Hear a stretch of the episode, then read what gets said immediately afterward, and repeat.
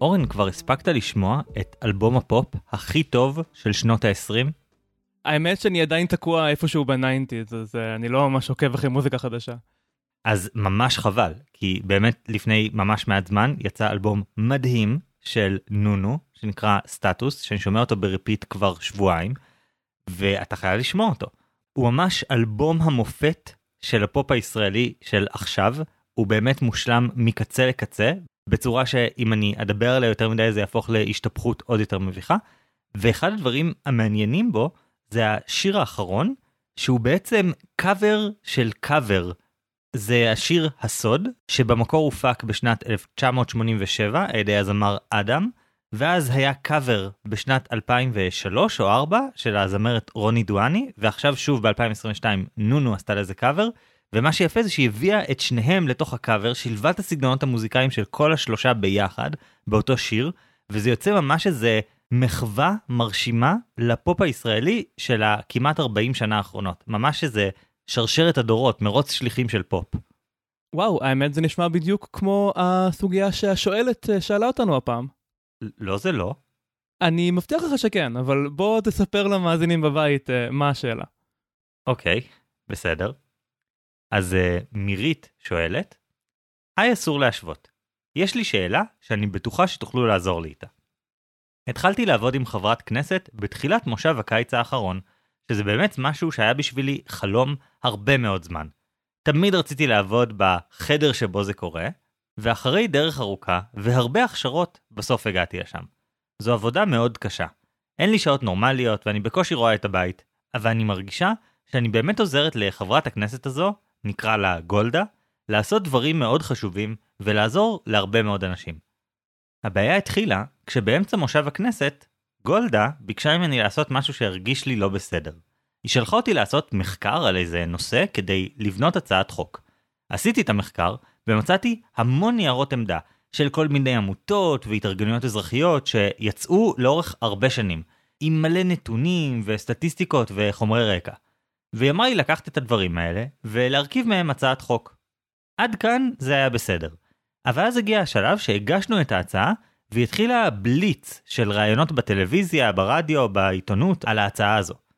הדובר שלנו ממש מעולה, והוא ממש עשה לה סיבוב הופעות רציני.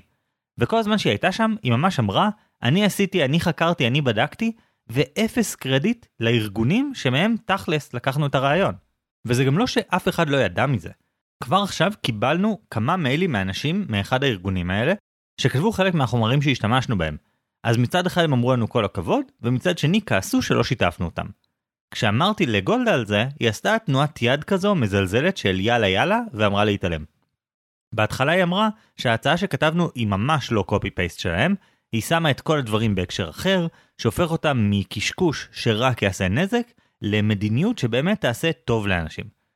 זה הסבר טוב, אבל הוא לא מסביר למה לא לפרגן להם.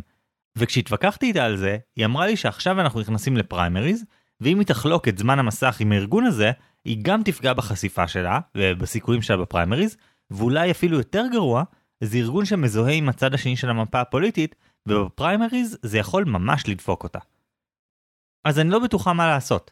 מצד אחד יש לה הסברים טובים, אבל הם מרגישים כמו תירוץ, ואני מרגישה לא בנוח לעזור לה להיות פשוט גנבת קרדיטים. זה ממש לקחת משהו שאנשים השקיעו את הלב והנשמה בו, ואז נכון שהיא עטפה אותו יפה וסידרה הכל, אבל היא פשוט לא נותנת להם את המקום שלהם, וזה נראה לי מהותית לא בסדר. וגם, תכלס, אולי אם היינו משתפים פעולה איתם, היינו מקבלים תוצאה יותר טובה. בקיצור, אני לא בטוחה איך להגיב לזה. אם לנסות להתעקש על זה, אולי אפילו לפנות אליהם בעצמי, אולי משהו אחר, מי צודקת פה? נו, חגי, אתה לא רואה את הדמיון בין זה לבין מה שסיפרת על השיר שהוא קאבר של קאבר? אני באמת צריך להסביר לך את זה? כאילו, כי הצעת חוק היא קאבר של החומר של הארגון? לא בדיוק קאבר, יותר כמו סאמפל. ואני תכף אסביר, אבל נראה לי קודם כדאי שנספר למאזינים שהפרק הזה הוא פרק ראשון בסדרה. אה, הסדרה הראשונה שלנו הייתה לפני כמה פרקים על אה, ימי הביניים, ועכשיו אנחנו עושים סדרה בנושא קצת יותר רחב, קראנו לזה פשוט שפה ותרבות. כן, הפרק הזה יעסוק במה שאורן הולך להסביר עוד מעט, שזה סמפלינג. הפרק הבא הולך להיות על מבנים של שיחות בין שני אנשים, ואז פרק שאני מאוד מחכה לו, פרק על קללות. אבל אל תדאגו, כדי שנוכל אה, לבדוק מי מנצח, אנחנו הולכים לייצר שתי הצעות מתחרות בכל אחד מהפרקים האלה, כדי שתוכלו להגיד לנו מי יותר צודק, האם ה modelist או ה counter modelist, או משהו כזה. counter modelist, זה יפה. בכל מקרה, הדבר הזה שמירית מדברת עליו, הוא ממש דבר נפוץ בעולם הפוליטי. כאילו, כל הזמן יש עניין של קרדיטים, כל הזמן יש מלחמות קרדיטים, גנב קרדיטים, כאילו, זה, זה מושג שנכון, יש אנשים שהם גנבי קרדיט מקצועיים, וכל מי שעבד עם אחד כזה יודע את זה היטב, אבל אני לא חושב שיש מישהו בעולם הזה שאף פעם לא הואשם בגנבת קרדיטים. כי כל המהות של העולם הפוליטי זה בעצם שעשית ולא דבררת, לא עשית. זה הקונספט המרכזי. בגלל זה כל פעם שפוליטיקאי עושה משהו, הוא יוציא פוסט בפייסבוק, זה, זה היום, בעבר זה היה כתבה בעיתון, שלטי חוצות, מה שצריך כדי שכל הציבור יקשר בין מה שקרה במציאות לבין הפוליטיקאי הזה. והדבר הזה של קרדיט הוא באמת מהותי שם. אבל זה לא רק קרדיט, מרית גם מדברת על uh, עבודה קשה. כלומר, זה לא רק שגולדה לא ציינה את השמות של הארגונים האלה, זה גם שהיא כאילו היא גנבה את התוצאות של העבודה הקשה שלהם בשביל הצעת החוק שלה, שהם לא אלה שניסחו אותה ואולי הם אפילו לא מסכימים איתה. כן, יש פה עניין של האם השתמשת במשהו למטרות אה, לכאורה לא טובות, כי לגמרי אפשר שתהיה מחאה ציבורית נגיד נורא גדולה על איזשהו משהו, והפוליטיקאים ינצלו אותה כדי להעביר משהו אחר שלא תואם בכלל את הרצון המהותי של האנשים. זה, זה דבר שלגמרי יכול לקרות. ומעבר לזה, יש את העניין של אה, מה שנקרא לגזור את הסרט. הרבה פעמים בפוליטיקה, יש את הדינמיקה הזאת שצד אחד עושה את כל העבודה ואז מגיע מישהו וככה קוראים לזה גוזר את הסרט נכון כאילו אנשים עובדים על משהו במשך שנים ואז מתחלף שר מתחלף חבר כנסת מתחלפת ממשלה איזשהו משהו ומישהו אחר מגיע לגזור את הסרטים. ממש היה לי קטע שהיו לי שני חברים שעשו רוטציה במועצת העיר ירושלים על תפקיד ואחד מהם שהיה ראשון ברוטציה אמר איזה כיף לזה שאחריי הוא פשוט הולך לבוא ולגזור את הסרטים על כל הדברים שאני השקעתי בהם אה, כמה שנים. עכשיו, הוא אמר את זה בחיוך, אני לא יודע אם לא היה שם מרמור אמיתי מתחת. אז נשמע שאתה מסכים עם מירית, שהיא וגולדה היו שותפות כאן למעין פשע, או לפחות אה, חוסר נימוס מאוד גדול בגזרה הפוליטית. וואו, ממש, כאילו, זה אפילו, זה אפילו לא שאלה. אני חושב שהניסיון להיות היחיד שעושה דברים לבד בפוליטיקה, זה ממש רעל, זה רעל לקריירה של מי שעושה את זה, זה יכול להיות רעל לעוזרים ולעוזרות שלה, זה ממש יכול להזיק לתחומים שלמים שייתקעו רק בגלל שבמקום שיתופי פעולה הייתה תחרות קטנונית על כותרות. אז לי זה מרגיש שהתשובה מאוד מאוד ברורה. טוב, אני שמח לשמוע אותך אומר את זה, כי uh, אני ממש לא מסכים, יש לי פרספקטיבה קצת אחרת, כי לדעתי, לגנוב קרדיטים זה כמו לסמפל מוזיקה. כלומר להשתמש בקטע מוזיקלי משיר אחד בשיר אחר. כן, כן, זה נשמע כמו זה, כלומר דבר שלא אמורים לעשות. דבר שאפשר לעשות בצורה שהיא טובה ומוסרית ושכולם מנצחים בה, ושאפשר גם לעשות בצורה שרק מכעיסה את כולם ומוסיפה זבל לתרבות האנושית. טוב, נראה לי שהגיע הזמן שתציג כמו שצריך את המודל שלך.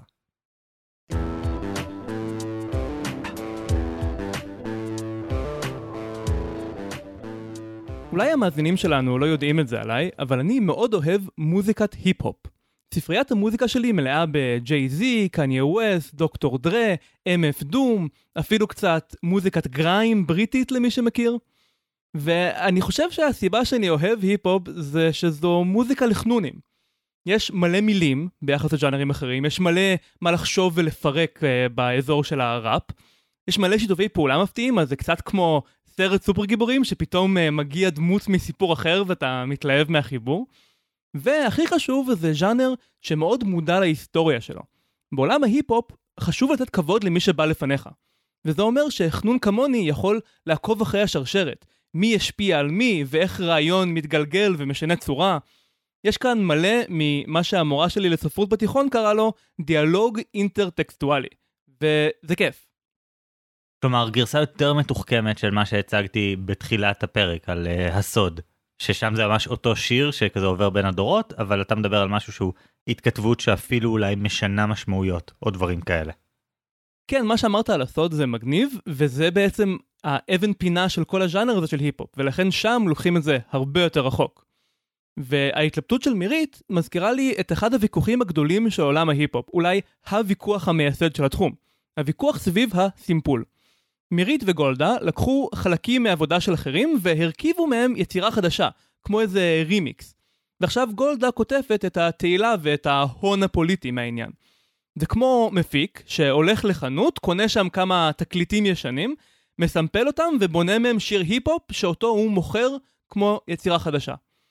והשאלה של מירית הופכת להיות, מתי סימפול הוא לגיטימי, ומה המסמפל חייב למי שהוא מסמפל ממנו. אוקיי, okay, בוא תיתן לנו אבל איזה מבוא למה זה סימפול, כי זה מושג שנראה לי שמי שמבין, מבין היטב, ומי שלא, ממש אולי לא מבין מה זה אומר בכלל. אוקיי, okay. אני חושב שהרבה אנשים חושבים על מוזיקת היפ-הופ פשוט בתור מוזיקה שיש בה ראפ במקום שירה. אבל האמת היא שההיפ-הופ נולד דווקא מתוך הצד של המוזיקה, לא של הווקליסט.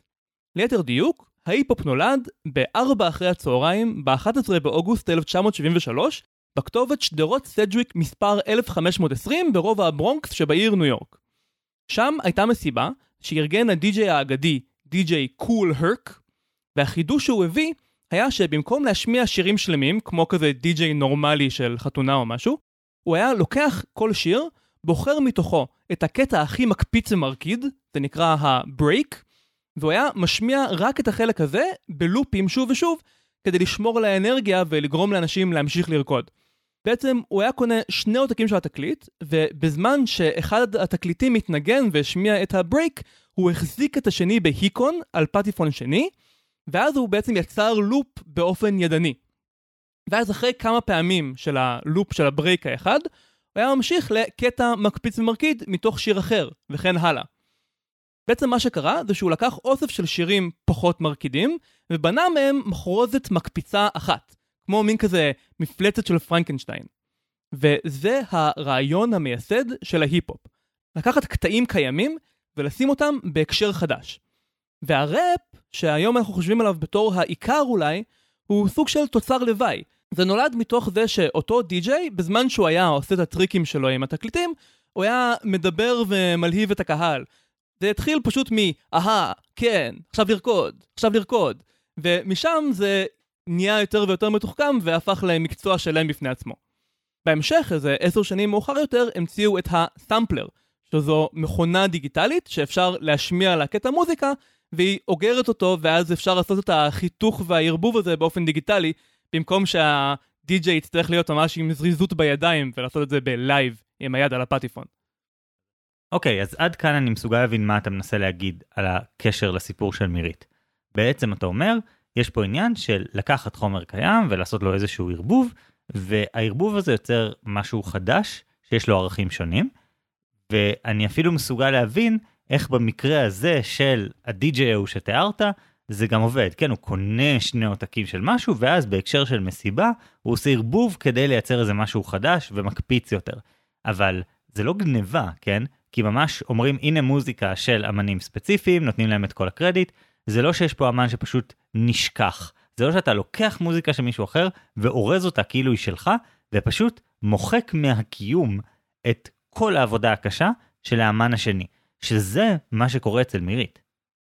כן, לעשות שיר חדש ולתת לעצמך את הקרדיט זה קצת שונה מאשר פשוט להשמיע לופים במסיבה. ובאמת השאלה הזאת של האם סימפול זו העתקה או גניבה, זו באמת שאלה שמדברים עליה בהיפ-הופ עשרות שנים. כלומר, מצד אחד, לקחת יצירה קודמת ושתלת בתוך היצירה שלך, זה די חד משמעי שזה העתקה. אבל אני חושב שסימפול זו אומנות בפני עצמה. כשלוקחים קטע משיר אחד ושים אותו בתוך שיר אחר, יש לזה את הכוח לשנות ואפילו לרומם את החומר המקורי. וזה אומר שזה יכול להיות טוב גם למי שמעתיקים ממנו. אני אתן דוגמה. נראה לי שכולם מכירים את השיר של אמינם, סטן. כן, ברור, זה השיר הראשון ששמעתי מהעולם הזה של היפ-הופ, ואני חושב שהרבה אנשים בגילנו יגידו את אותו הדבר. זה היה שיר שממש התפוצץ, גם כי הוא היה שיר מעולה בפני עצמו, וגם כי הוא היה סיפור מצמרר כזה שאמינם בעצם מספר על איזשהו מעריץ שלו, שמקשיב לשירים שלו והוא אובססיבי אליו, ואז בסוף הוא רוצח את חברה שלו ומתאבד, איזה משהו כזה, זה ממש שיר מטורף ומצמרר. במיוחד אם אתה רואה את הקליפ שלו, שהוא ממש לוקח את הדבר הזה ומבהיר בצורה ממש ממש חדה כמה הסיפור הזה נורא וטרגי. נכון, אבל מבחינה מוזיקלית, השיר הזה בנוי מסביב לסאמפל, של שיר בשם Thank You, של זמרת בריטית בשם דיידו. אבל זה לא סתם שאמינם היה צריך פזמון, כי הוא לא יודע לשיר, אז הוא גנב אחד. קורה כאן משהו שהוא מעבר. אז בואו נקשיב לשיר המקורי ונקשיב לאיך משתמשים בו בתוך סטן.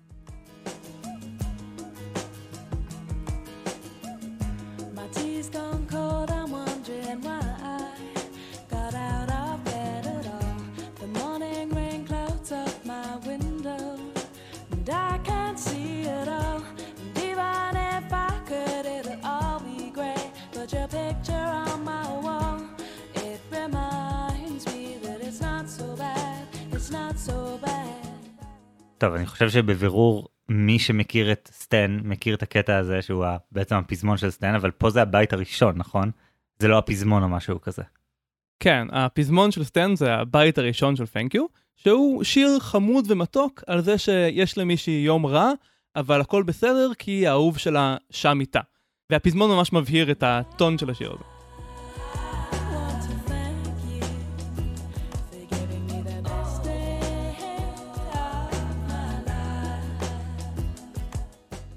אז יש את המקהלה ברקע, וזה הופך כזה לסולם מז'ור, וזה נורא שמח ומרגיע.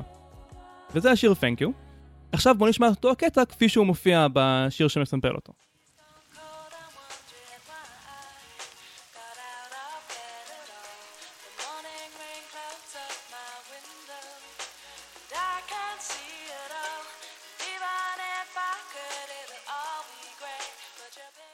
אז ישר שומעים הבדלים, נכון? יש איזה אפקט על השירה, כאילו זה יוצא מאיזשהו סטריאו איפשהו, יש סאונד אה, אפקט של גשם, ואז הטון של השיר ממש נכנס יחד עם הבאסים. כלומר זה כבר לא שיר שמח, זה שיר מטריד, מפחיד, משהו לא בסדר. כן, גם בווידאו קליפ זה ממש נראה כאילו הדמות בשיר של סטן שומעת את השיר הזה בעצמה, כאילו חולמת על מערכת יחסים פחות מבאסת, ואז בום. סטן הרי הוא שיר על מישהו שהוא אובססיבי לסלבריטי שהוא בחיים לא פגש. אה, והתמונה הזאת על הקיר, שבשיר של דיידו זה תמונה שלהם ביחד מאיזה יום נחמד ביחד על חוף הים, אז עכשיו זה פוסטר של הסלבריטי, ואמינם בכלל לא יודע שהאיש הזה קיים, וזה שהוא כל כך אוהב את הפוסטר זה, זה רע וזה מפחיד. ובהמשך השיר אנחנו שומעים איך הדמות הזאת בונה סביב אמינם עולם פנטזיה חולני. ויש איזו התייחסות במילים בבית השלישי כשהוא כבר uh, ממש משוגע.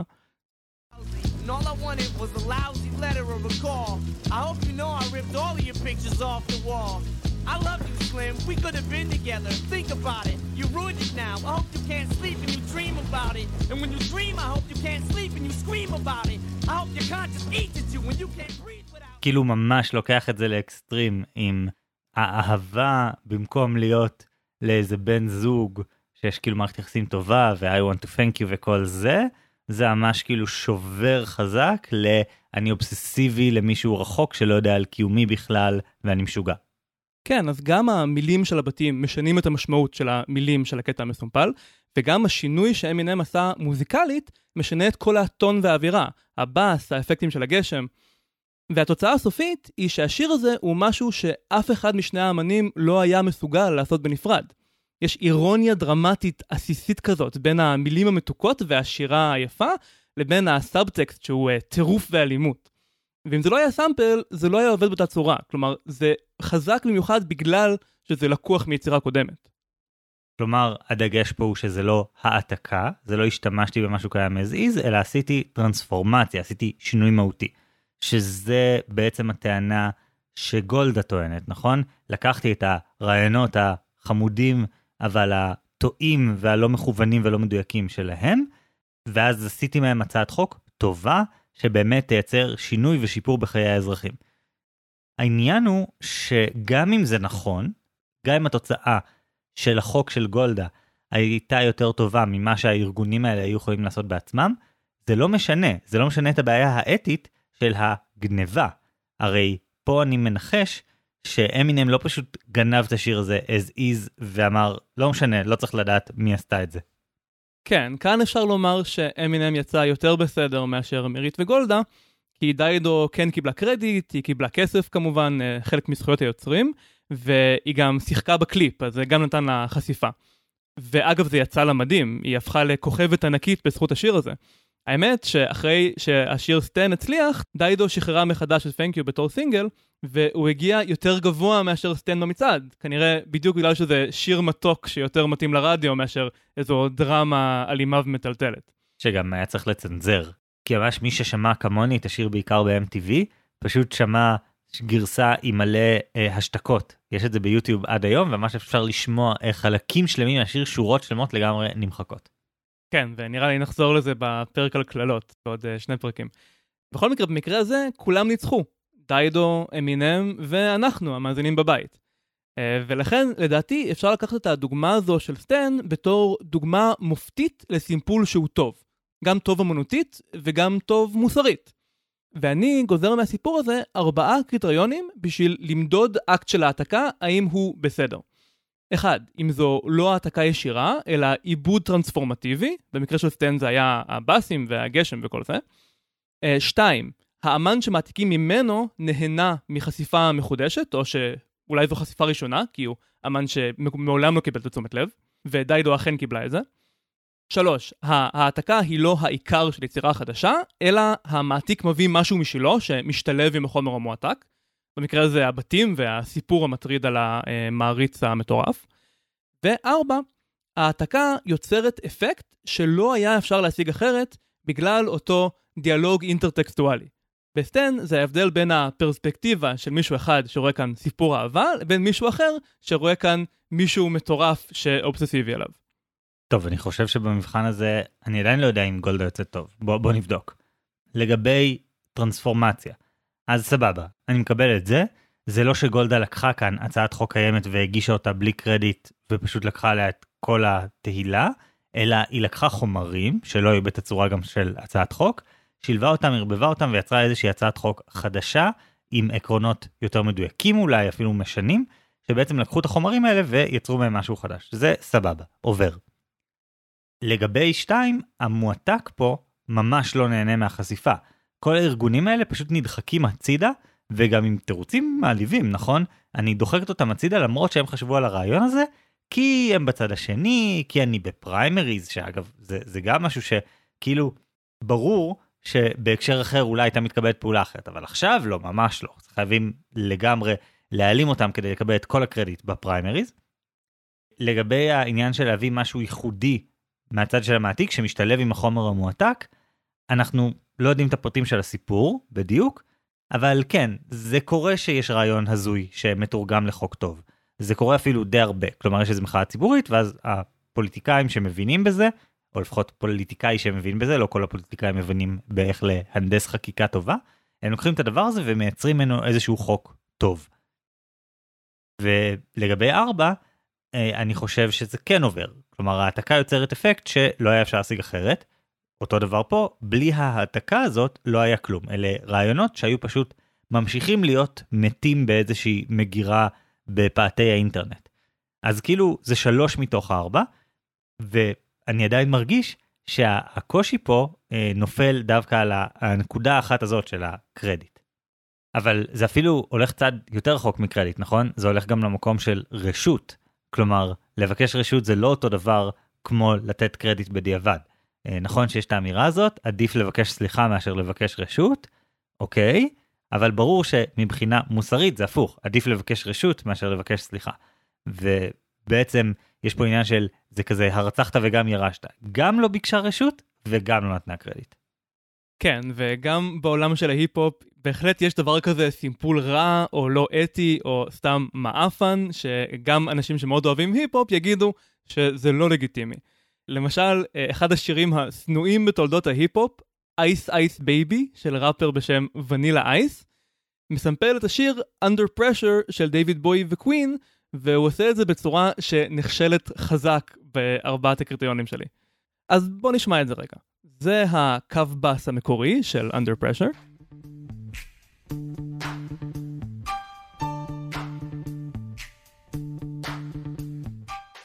וזה קו הבאס של השיר Ice Ice Baby.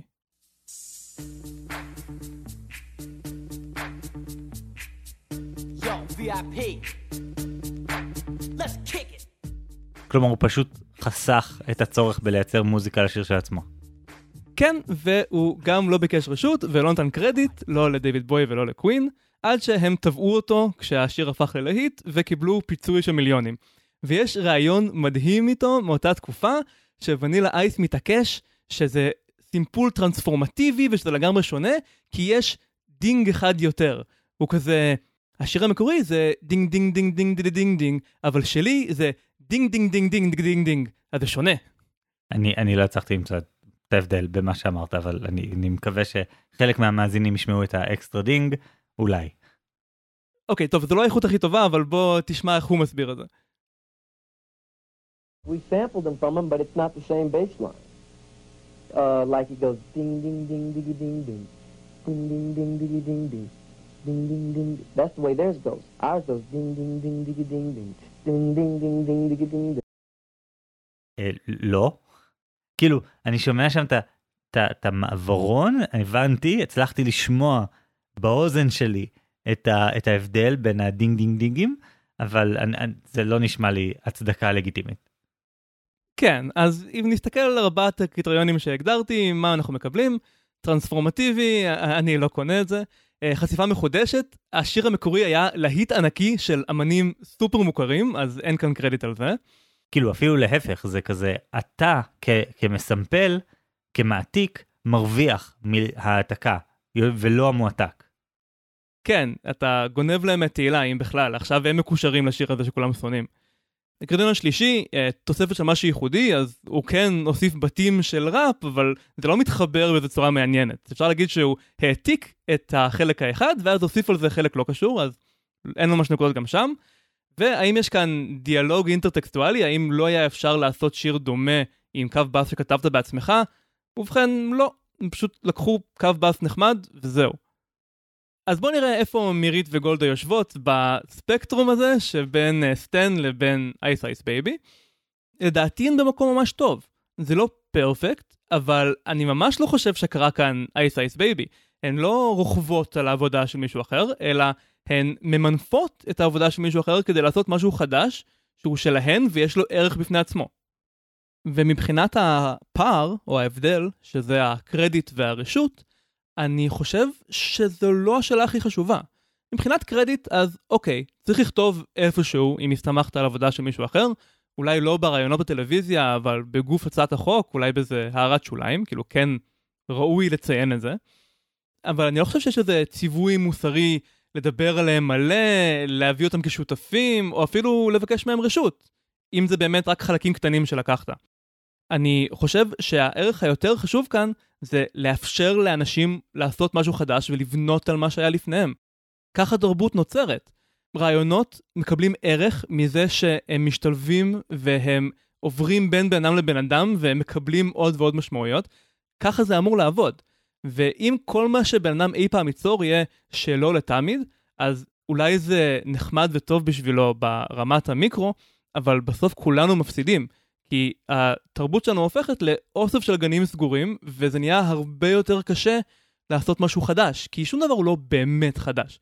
בסוף, הכל זה רימיקס. כאילו, זו המשמעות של תרבות, זה הרעיונות האלה ששוחים במרחב בינינו, ואפשר להסתמך עליהם ולבנות על בסיסם איזשהו משהו שהוא גם חדש וגם מעוגן בדברים קודמים. אז אם אנחנו נקפיד יותר מדי על קרדיט ורשות, אני פשוט חושב שזה רע, ולכן אני לא מוריד למירית וגולדה יותר מדי נקודות כאן. אני חושב שהטיעון המוסרי, השאלה המוסרית, באיזשהו מקום, גם המאזינים שלנו הסכימו שיש איזה ספקטרום. בין לגמרי אסור ללגמרי מותר, וזה דיון לדעתי פחות מעניין להחליט איפה בדיוק המקרה הזה נופל. אני רוצה לאתגר עם מעין מיני מודל, ולהגיד למה מבחינתי ההעתקה פה, מה שקרה פה, זה בדיוק כמו הקריירה הפוליטית של בנימין נתניהו.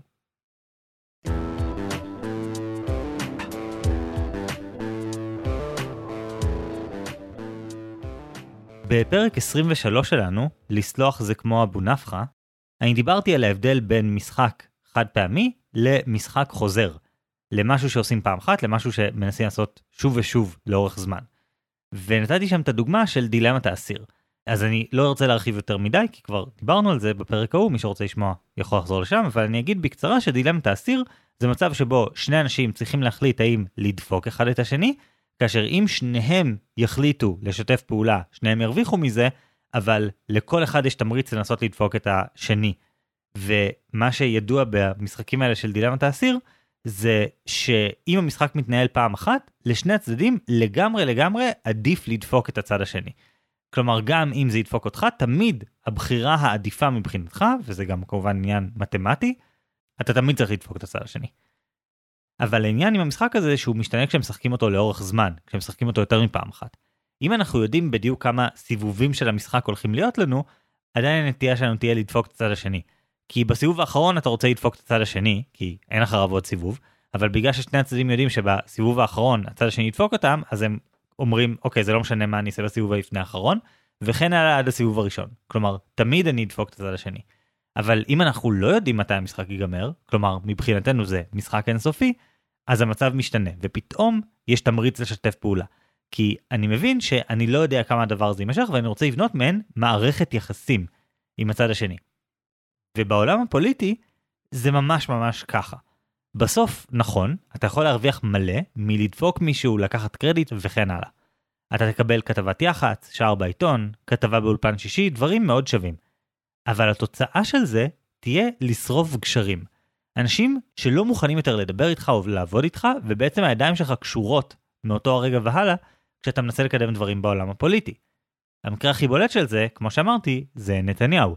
אדם שמצליח ליהנות מהרבה מאוד תמיכה ציבורית, בטח יחסית למתחרים שלו, אבל הסיבה שהוא לא הצליח להרכיב ממשלה ארבע פעמים ברצף לא קשורה להצבעת הציבור, אלא פשוט שנתניהו פגע בכל פוליטיקאי שהוא עבד איתו, סטייל מה שגולדה עשתה לעמותות האלה, זה אמנם לא פוליטיקאי אבל אותו סוג של דינמיקה, ובעצם נתניהו הזיז אנשים הצידה, מנע מהם הישגים, לא נתן להם קרדיט, עשה עסקאות והפר אותן, ואז, ככל שעבר זמן, יותר ויותר מהאנשים האלה אמרו, חלאס, אנחנו לא עושים יותר עסקאות עם האיש הזה. עשיתי על הדבר הזה את אחד הפרקים הכי מצליחים של הספינר אי פעם, נתניהו הטעויות, שבו בעצם הבחנתי בין תדמית, שזה מה שהציבור חושב עליך, במקרה הזה של גולדה, מה שהציבור חושב עליה כי היא העבירה את ההצעת חוק, מה שהמתפקדים חושבים עליה כי הם רואים רעיון איתה וכן הלאה, לבין מוניטין, שזה מה שפוליטיקאים אחרים ואנשים שאתה אשכרה צריך לעבוד איתם, אתה לא עובד עם המתפקדים, אתה לא עובד עם המצביעים, אתה עובד עם פוליטיקאים אחרים, עמותות, ומה שהם חושבים עליך זה המוניטין שלך. כמו שנתניהו הקריב את המוניטין שלו לאורך שנים ובעצם שרף לעצמו את ראשות הממשלה, עכשיו, לא יודע, אולי הוא ינצח שוב, אבל חד משמעית, הסיבה שהוא לא הרכיב ממשלה מ-2019 עד עכשיו, זה בגלל שאנשים לא סומכים עליו, אז באותו אופן, גולדה עושה הקרבה של מוניטין עבור תדמית. בטווח הקצר כנראה שזה יעבוד לה, אבל בטווח הארוך זה יהיה נורא מאתגר, והיא יכולה ממש לדפוק את עצמה. אוקיי, okay, אני אעבור איתך רגע לעולם של הנמשל. אני זוכר אותך יותר מפעם אחת חוזר מאיזה מפגש של אה, קואליציית עמותות, ארגון הגג, כולנו כאן רוצים אותו דבר, אז בואו נשים את ההבדלים בצד. ותמיד אתה יוצא מהאירועים האלה ממש מתוסכל, ואתה אומר, וואי, אי אפשר לזוז ככה, נכון? כולם כל כך מפוקסים על מערכות היחסים וכל כך רוצים להתחבב אחד על השני, שהכל נהיה סביב הדבר הזה ולא סביב מה שהם במקור רצו לשנות בעולם האמיתי. וגולדה כאן נשמעת כמו מישהי שמוכנה לשבור כמה ביצים בשביל uh, לעשות חביתה. כלומר, אוקיי, היא תעצבן כמה אנשים בכמה עמותות, שאולי היא בכלל לא מזדהה עם האג'נדה שלהם, אולי הם עשו מחקר בנושא מסוים כדי לקדם מדיניות הפוכה ממה שהיא רוצה לקדם, וגולדה אומרת, אני רוצה לעשות שינוי אמיתי, אני רוצה להעביר הצעת חוק שתעזור לאנשים בעולם האמיתי, ואני לא רוצה לשחק את המשחק הזה. ואוקיי, אולי אם תיזהר כל הזמן שכולם יחבבו אותך, אז תגיע יותר רחוק, תהיה ראש ממשלה, אבל אולי זה לא מה שגולדה מחפשת, אולי היא רוצה לעזור למי שהצביע לה. ובמקרה הזה, לא תמיד אפשר להישאר בגבולות של ההתנהגות היפה והנחמדה, לפעמים צריך לעשות מה שעובד.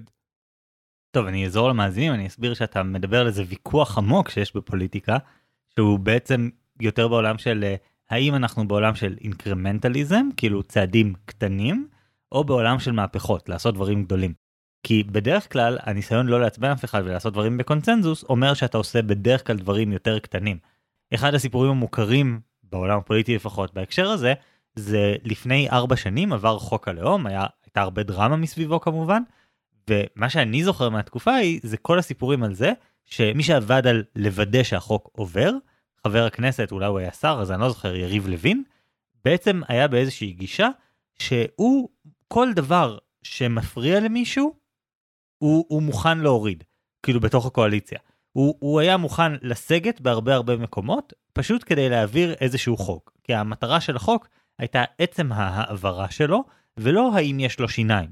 אז הרבה מהדברים שהיו בתוכו, כל מיני דברים שהיו ממש עם שיניים, ממש שינו מהותית דברים באופן מיידי, לא כיש בספר החוקים עוד חוק יסוד, שעכשיו בית המשפט העליון צריך להתחשב גם בו כשהוא פוסק בדברים אחרים, שזה המצב כיום עם חוק הלאום. היו בו ממש אה, שיניים.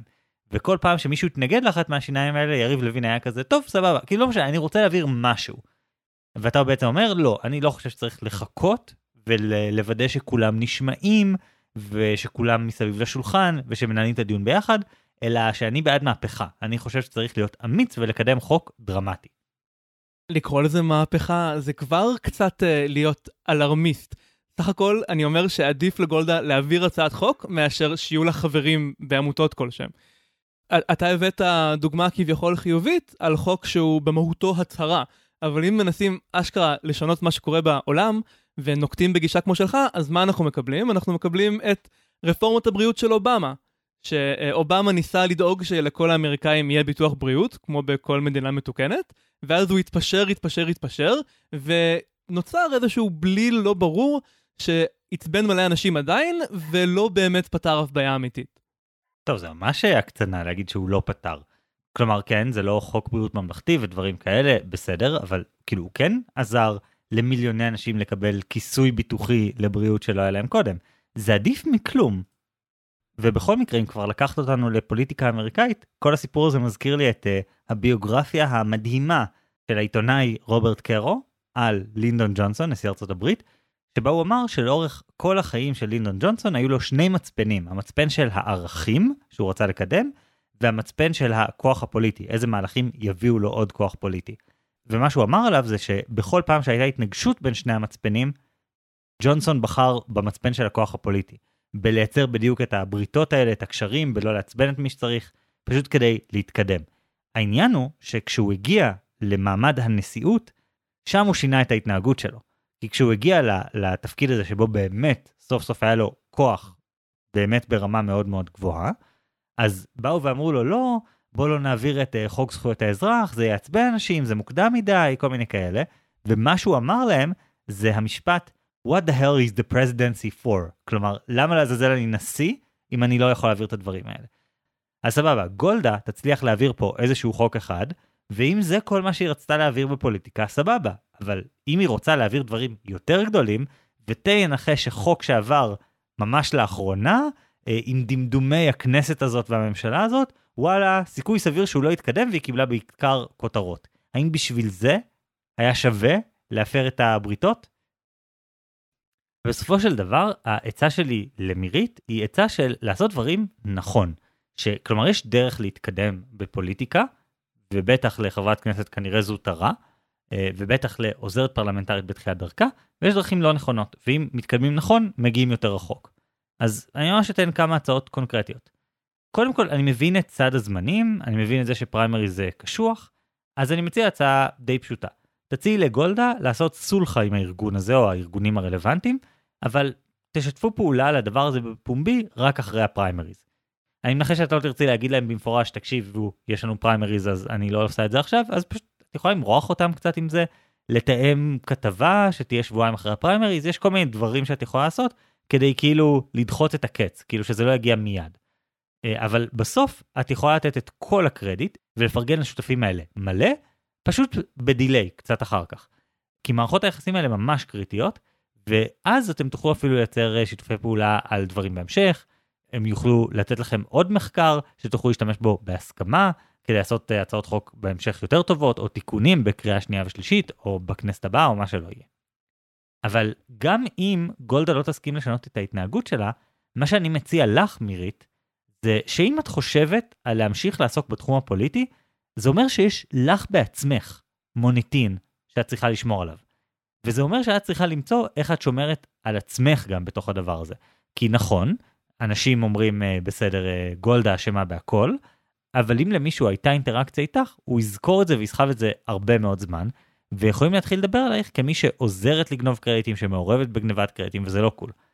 אז את יכולה לעשות כל מיני דברים, את יכולה לקבוע פגישה עם הארגון, לומר להם שאת מבינה אותם, שאת תנסי להילחם בשבילם מול גולדה, אפשר אפילו אולי אה, לחבר מאחורי הקלעים בין הארגון הזה לבין כתב או כתבת שיפרסמו עליהם משהו, ואלה מהלכים שיאפשרו לך לשמר את המוניטין שלך, גם אם גולדה מחליטה ממש להיות ראש בקיר. בקיצור, העצה שלי, בניגוד לעצה של אורן, היא ממש לדאוג למוניטין. שהתוצר, אם הגעת אליו תוך כדי שאת דורסת מוניטין, אז זה פשוט לעשות פוליטיקה באיזושהי דרך אה, עקומה, שלא מסתכלת על הטווח הארוך ברמה האישית, אלא רק על הישג נקודתי. ואני חושב שאת בהחלט לא רוצה להיות שם. חגי, איך שאתה מדבר על העבודה הפוליטית, כאילו שיש דרך נכונה ולא נכונה, ושמי שהולך בדרך הלא נכונה הוא עושה טעות או שהוא לא מוסרי, זה ממש מזכיר לי איך שאנשים מדברים על היפ-הופ כשהם לא אוהבים היפ-הופ. כאילו שלסמפל זה רמאות, או קיצור דרך, או לא אמנות אמיתית. וזו גישה שמתעלמת מזה שסימפול זו אמנות בפני עצמה. כלומר, הבאתי עד עכשיו דוגמאות יחסית פשוטות, אבל יש שירים שהם מבוססים על סימפול, שהם כל כך שונים מהחומר המקורי, שאפשר להגיד שהסמפלר הוא כלי הנגינה האמיתי כאן. ואם מישהו יקשיב לזה ויגיד, אה, ah, הם סתם העתיקו איזה קטע, אז הוא לגמרי מפספס את הפואנטה. ואני חושב שזה מה שקורה כאן איתך ועם גולדה. נניח אתה מכיר את השיר Toxic של בריטני ספירס? נראה לי, כן. יש לו בהרבה שיעורי ספינינג. ידעת שהוא מבוסס על סאמפל של שיר בוליווד, שיר מהקולנוע ההודי? בוא תדגים. אז זה שיר בוליווד, אה, מאוד שונה מ Toxic, נראה לי תוכלו להסכים, אבל יש את הקטע הזה, שהמפיקים לקחו אותו, ואז הם חתכו אותו לשלושה חלקים, שניגנו חלק ממנו הפוך.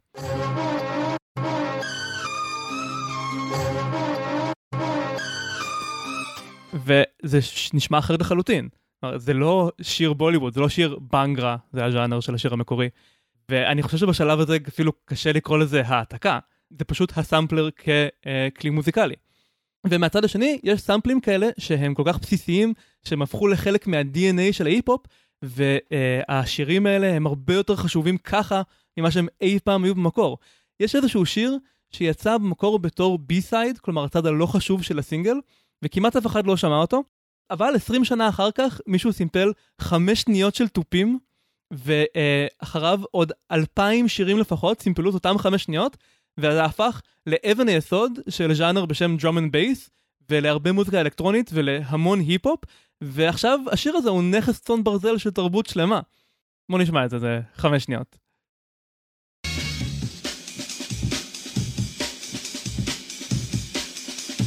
אוקיי, כן, אני ממש מזהה את זה. זה ממש, אין, אין שאלה בכלל. כן, הדבר הזה מאוד מאוד מוכר. כן, אז לקרוא לזה מישהו העתיק את הקטע תופים הזה, זה פשוט ראייה ממש צרה.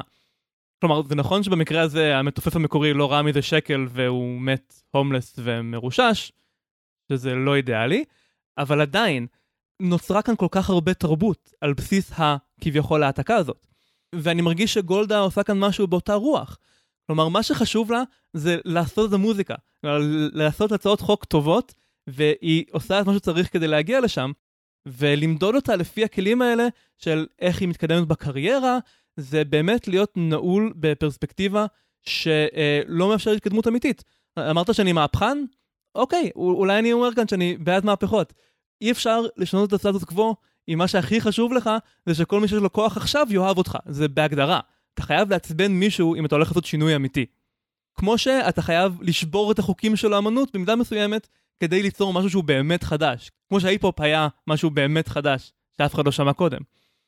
עכשיו, בימינו היו כל מיני תביעות, ובתי המשפט אמרו כל מיני דברים לגבי זכויות יוצרים, שהופכים את זה להרבה יותר קשה מפעם אה, לסמפל. ומה שקורה היום, זה שרק אמנים שהם כבר סופר מצליחים, או עם מלא כסף, יכולים לסמפל בצורה ההרפתקנית והמגניבה הזאת, כמו מה ששמענו עם המוזיקת בוליווד. וזה ממש חבל, איבדנו מלא מוזיקה טובה. ובאופן כללי, אנחנו חיים בעולם היום שבו קניין רוחני נהיה יותר ויותר נוקשה, ואם פעם בן אדם היה יכול לשמוע סיפור, לשמוע שיר, ויחסית בקלות הוא היה יכול לעשות פרשנות משלו לדבר הזה, לעשות משהו חדש עם אלמנטים מהדברים הקיימים, והתרבות כולה הרוויחה מזה, היום זה הרבה יותר קשה, וזה ממש חבל. ואני חושב שבמידה שבה מישהו הוא מספיק אמיץ כדי לשבור את החוקים האלה, אז אני נוטה להיות בעדו. אורן, אני נתתי למירית עצה מאוד קונקרטית. כלומר, איך לשמר את המערכות יחסים למרות שגולדה לא עסקה בזה. אני מרגיש שאתה נתת איזושהי תשובה שאומרת לא צריך לדאוג מזה, אבל אולי תנסה לתרגם את התשובה הזאת לאיזשהו כלי. איך מחליטים מתי הסימפול של הצעות חוק, נקרא לזה, הוא בסדר ומתי לא? כן. תשמעי, מירית, אני לגמרי מבין את חוסר הנוחות שלך. זו לא סוגיה שיש בה שחור ולבן. אם נהיה נוקשים מדי עם העתקה וקרדיט, אנחנו שמים מחסום על המרחב בין היוצרים, המרחב שבו מתרחש כל הקסם הזה. מצד שני, כמו שאמרת בשאלה שלך, אנשים עבדו מאוד קשה והשקיעו את הנשמה, ויש להם זכות מוסרית מסוימת על התוצרים של העבודה הזו. אז נתתי קודם ארבעה קריטריונים כדי למדוד אם העתקה היא סבבה, שזה אם זה טרנספורמטיבי, אם זה מקדמת או מועתק, אם זה מוסיף משהו ייחודי לצד העתקה, ואם הדיאלוג האינטרטקסטואלי מוסיף משהו שלא היה אפשר ליצור אחרת. והסתכלנו קודם על המקרה שלך, עכשיו רק את יכולה להחליט בשביל עצמך אם המצפון שלך שקט כאן. אבל אם אני הייתי במקומך הייתי מרגיש עם זה בסדר גמור. אפשר לעשות כאן שינויים קטנים, אפשר, כמו שאמרתי, להוסיף קרדיט בהצעת החוק עצמה, אפשר להזכיר את הארגונים אה, ברעיונות בצורה שהיא לא יותר מדי בולטת. כלומר, אני חושב שאפשר לשים את זה בהקשר הנכון, ככה שזה נותן להם את מה שמגיע להם, בלי לרמוז שגולדה מסכימה עם כל האג'נדה שלהם. אבל בסופו של דבר בשאלת האחד או אפס, כלומר האם זו הייתה התנהגות לגיטימית מלכתחילה, אני בצד של גולדה כאן, אני חושב שאת יכולה להיות גאה במה שעשית, שעשית עבודה חשובה בשביל חברת כנסת שאת מזדהה עם הערכים והמטרות שלה. אז כן, אולי גולדה הייתה יכולה לדרוך קצת פחות על אצבעות, ואולי יש כאן מה לשפר בשוליים. אבל זה לא העיקר. העיקר הוא התוצר, הצעת החוק. ובזה יש לכם כל סיבה להתגאות. ויום אחד מישהו ייקח את העבודה שלכם ויבנה עליו, וגם אז, לדעתי, יהיה לכם כל סיבה להתגאות. טוב, אני חושב שאורן הציג מודל מאוד uh, מקיף ללמה העתקה זה בסדר ומה הערך שהעתקה מסוגלת להגיע אליו, ואני ניסיתי לשים דגש על uh, משהו קצת אחר. אבל מי שהחליט מה הכיוון הנכון יותר, זה כמובן לא אנחנו, אלא אתם המאזינים. נכון, בעוד יומיים אנחנו נעלה סקר ריאקשנס לפייסבוק, שבו אתם תוכלו להחליט מי נתן מודל יותר מועיל למירית ולגולדה. האם זה היה חגי עם המיני מודל דילמת האסיר שלו? או אורן עם הסימפולים, ההיפ-הופ וסטן שזה שיר מעולה, על נושא מבאס. ובפעם הבאה אנחנו נמשיך את uh, סדרת שפה ותרבות שלנו עם פרק על לקחת תורות בשיחה. וחגי יהיה אחראי על המודל המרכזי שם, ואני מאוד מחכה לשמוע כי זה נושא שתמיד סקרן אותי. כרגיל אנחנו מזמינים אתכם לעשות לייק לעמוד הפייסבוק שלנו, להמליץ על פודקאסט לחברים וקרובי משפחה שיכולים להתעניין בו, וכמובן להצטרף לקבוצת הדיונים שלנו בפייסבוק, חובה להשוות. והכי חשוב, אנחנו תמיד רוצים עוד שאלות מכם המאזינים, שאלות כמה שיותר מפורטות, תיתנו לנו הרבה בשר והרבה על מה לחשוב ואיך לחבר למודלים מעניינים. אז תודה רבה על ההאזנה, אני חגי אלקיים שלם. אני אורן ברנשטיין. ונתראה בפעם הבאה עם השוואות חדשות.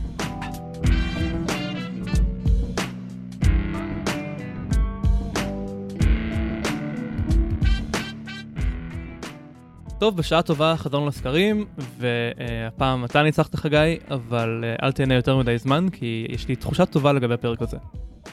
כן, בפרק הקודם, 63% מכם הסכימו איתי שהדרך של פאבל להחליט האם לעבור מהאקדמיה להייטקס היא כמו להקים צוות אדום, לעשות מחקר מעמיק שבודק מה באמת היכולות שלו, ולהבין האם הוא צריך להתמיד באקדמיה, בתנאי שהיכולות שלו מתאימות לשם, או ללכת לתחום אחר, ששם אולי היכולות שלו יקבלו תגמול וביטוי יותר הולם.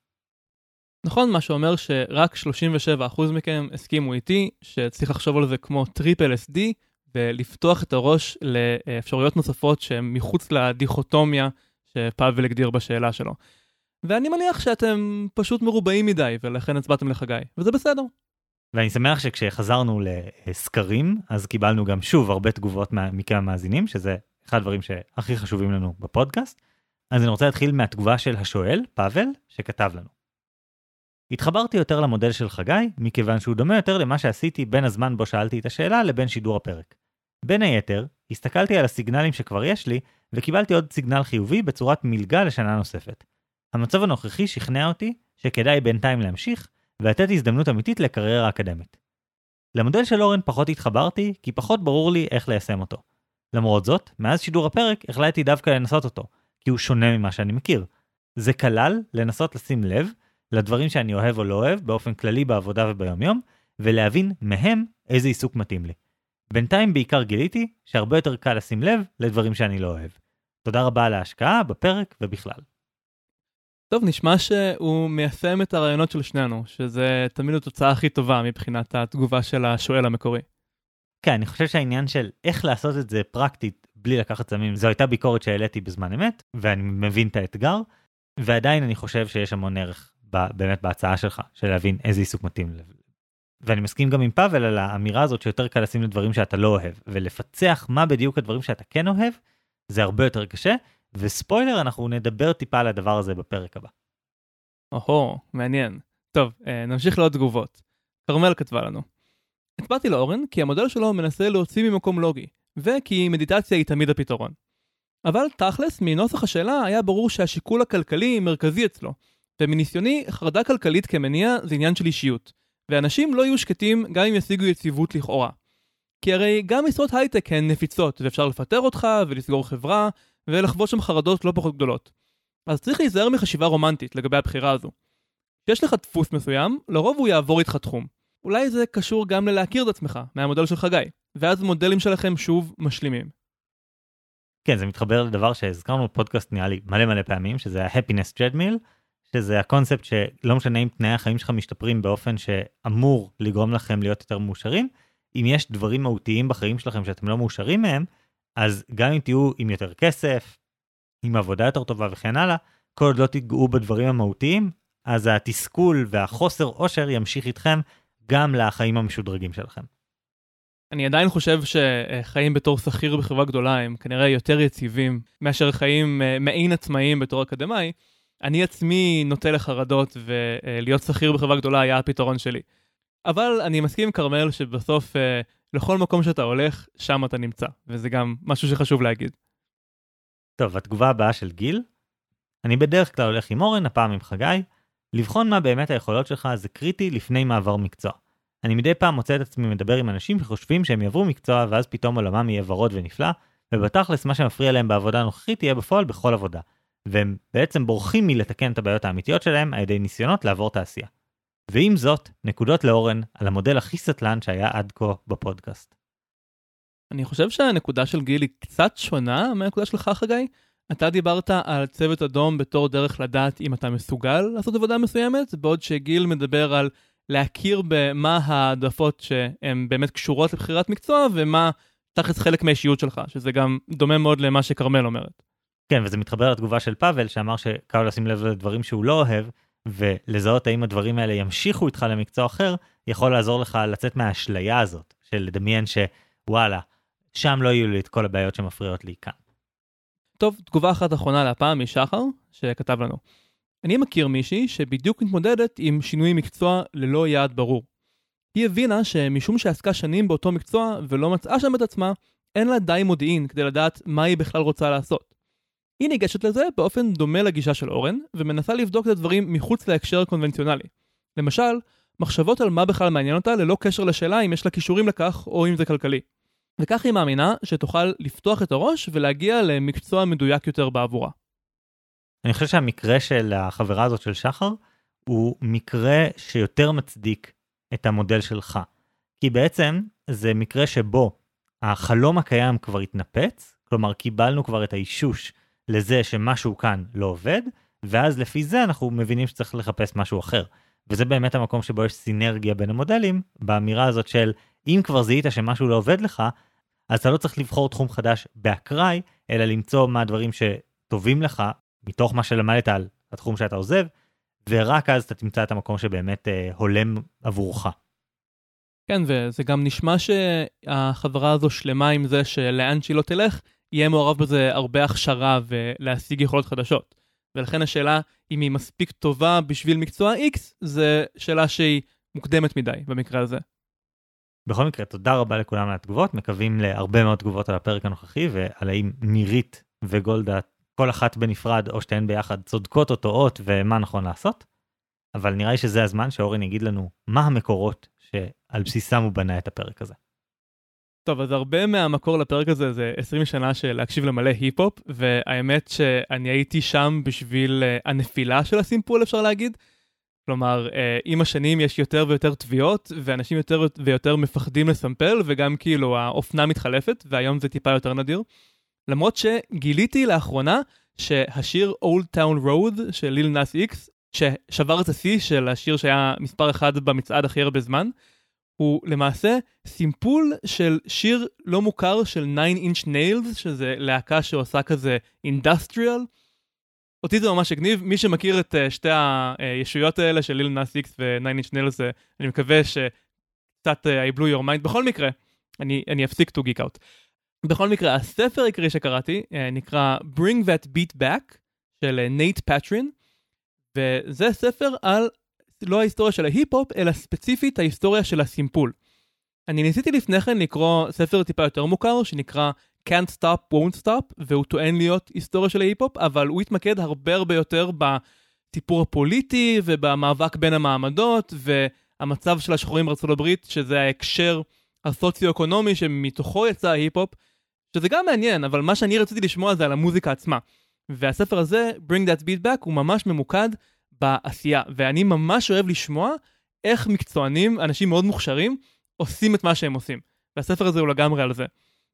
ועוקב אחרי היסטוריה של הסימפול מאותה מסיבה האגדית ב-11 באוגוסט 73 ועד אה, משהו כמו 2019, אה, אה, דרך ארבע דמויות סופר בולטות אה, בעולם הסימפול. אה, אחד מהם זה גרנד מאסטר פלאש, שהוא אחד האבות של הז'אנר, אז פרינס אה, פול, שדחף את הסימפול למקומות חדשים ועשה אלבומים שלמים שאין בהם אף אה, כלי לייב אלא אך ורק סימפול. אה, משם לדוקטור דרה, שהוא אחראי על הסאונד החלופי של הצד השני של ארה"ב, אה, האזור של לוס אנג'לס, ומדליב שהוא כאילו אחד הדמויות הגדולות של ה-underground היפ-הופ, כלומר הדברים האלטרנטיביים שלא מגיעים לראש המצעד. וזה פשוט ספר סופר כיפי, אני מצאתי את עצמי כל איזה באמת דקה אה, עוצר, עושה פאוזה ל audiobook כדי ללכת ולשמוע את השיר המדובר, וזה ירחיב לי אופקים בטירוף. ואם אתם קצת פחות היפ-הופ uh, הדס ממני, אז אני בטוח שזה יחשוף אתכם למלא דברים שלא הכרתם. וגם זה, זה מגניב לראות היסטוריה של, של uh, תנועה אמנותית, כי זה ממש מרגיש כמו uh, טכנולוגיה חדשה. כלומר, המציאו פה משהו חדש, בהתחלה אף אחד לא ידע מה לעשות עם זה, ועשו עם זה כל מיני דברים שנשמעים היום סופר אוונגרדים, פשוט כי עוד לא ידעו מה עובד ומה לא, ואז לאט לאט זה התקדם, וזה ממש מרגיש כאילו שיר משנת 2000 הוא פשוט מתקדם יותר טכנולוגית מאשר שיר של עשר שנים קודם, כי פשוט גילו דברים חדשים שאפשר לעשות עם הרעיונות האמנותיים האלה, ואותי זה סופר מרגש. אני ממש זוכר את המסע שלך לאורך השנים אל תוך ההיפ-הופ, שפשוט היה איזה שלב שאמרת, טוב, אני רוצה להבין בזה יותר, ופשוט צללת לתוך הדבר הזה, ובאיזשהו מקום הייתה לי איזו תחושה כשניגשנו לפרק הזה, שאתה פשוט כבר יודע את כל מה שצריך. וזה ממש משמח לשמוע כאילו את החוויה הזאת של לקחת ספר שמקודד איזה משהו שנחשפת אליו לאורך שנים, ואז נותן לך פתאום עוד זווית הסתכלות על אותו הדבר שאתה כבר מכיר. ובאיזשהו מקום אני תוהה אם אני אצליח למצוא איזה שהוא ספר כזה ששופך אור על איזה תחום שכבר הכרתי באיזושהי זווית חדשה. האמת, אני חושב שסיפרת לי לפני כמה שנים על ספר ברוח דומה על uh, טלוויזיה, על uh, מה שנקרא פיק uh, TV, או תקופת הזוהר של הטלוויזיה בשנות האלפיים. נראה לי קראו לזה Difficult Men. וואי, כן, נכון, קראתי אותו לפני שבע שנים או משהו כזה. זה בעצם ספר על כל התקופה הזאת, כזה מסוף שנות ה-90 עד כזה אמצע, סוף, קצת אחרי של האוטיז, כאילו לפני עשר שנים בערך. שזה בעצם היה שלב שהטלוויזיה כמו שאנחנו מכירים אותה היום, בעצם התעצבה. כלומר סדרות דרמטיות עם דמויות מורכבות, עם uh, עלילות יותר קשות לפעמים. בהתחלה של זה יש לנו את uh, The Wire הסמויה ואת הסופרנוס, ובסוף של התקופה הזאת יותר יש לנו את מדמן uh, ואת Breaking Bad שובר שורות. ובאמת זה היה ספר שדיבר על, על איך נכנסו לעולמות האלה ואיך uh, נתנו הרבה יותר כוח ליוצרים uh, עם הרבה יותר שליטה בטלוויזיה שלהם. אורן ואני גם עשינו על זה הרצאה בעבר, אולי יש אותה באינטרנט, אני אחפש, אם כן נשים קישור בהערות הפרק, על uh, סדרות ולמה סדרות בדרך כלל נגמרות לא טוב אם אין שליטה של היוצר בסדרה הזו. אז ממש תקופה מיוחדת, ובאמת הספר הזה שפך על זה הרבה אור, אז תודה שהזכרת לי, זה ממש, זו באמת הייתה חוויה שיצאתי מהספר הזה וישר רציתי לצפות מחדש בכל הסדרות האלה שוב. זה הכוח של להפוך דברים למודלים, בשביל זה אנחנו כאן. טוב, יש לי המלצה אחת אחרונה על מוזיקה. אם הרעיון הזה של סימפול ושינוי הקשר אה, מדבר אליכם, ואתם רוצים לשמוע את זה בפעולה בצורה סופר מגניבה, אז אני אמליץ על אלבום אחד, אה, הוא נקרא Madvillainy של אה, MF Doom והמפיק Madlib. ובאמת, ה... חוץ מראפ, יש שם כמעט אך ורק סמפלינג, וזה סמפלינג ממקורות הזויים, סדרות טלוויזיה ישנות, רעשים לא ברורים. יש משהו באיזשהו שלב שנשמע כמו מחיאות כפיים, אבל נראה לי שזה הפטיפון מתקלקל, והפכו את זה לסאמפל, וזה פשוט כאילו שובר את המוח באיזושהי צורה. אז uh, תנסו את זה בתור ספתח אם אתם לא מכירים את התחום. טוב, מוסיף את זה לרשימה שלי, אחרי שאני אהיה מסוגל, בתקווה מתישהו, להפסיק להאזין לחדש של נונו. וזהו להפעם. אני אורן ברנשטיין. אני חגי אלקיים שלם. ביי.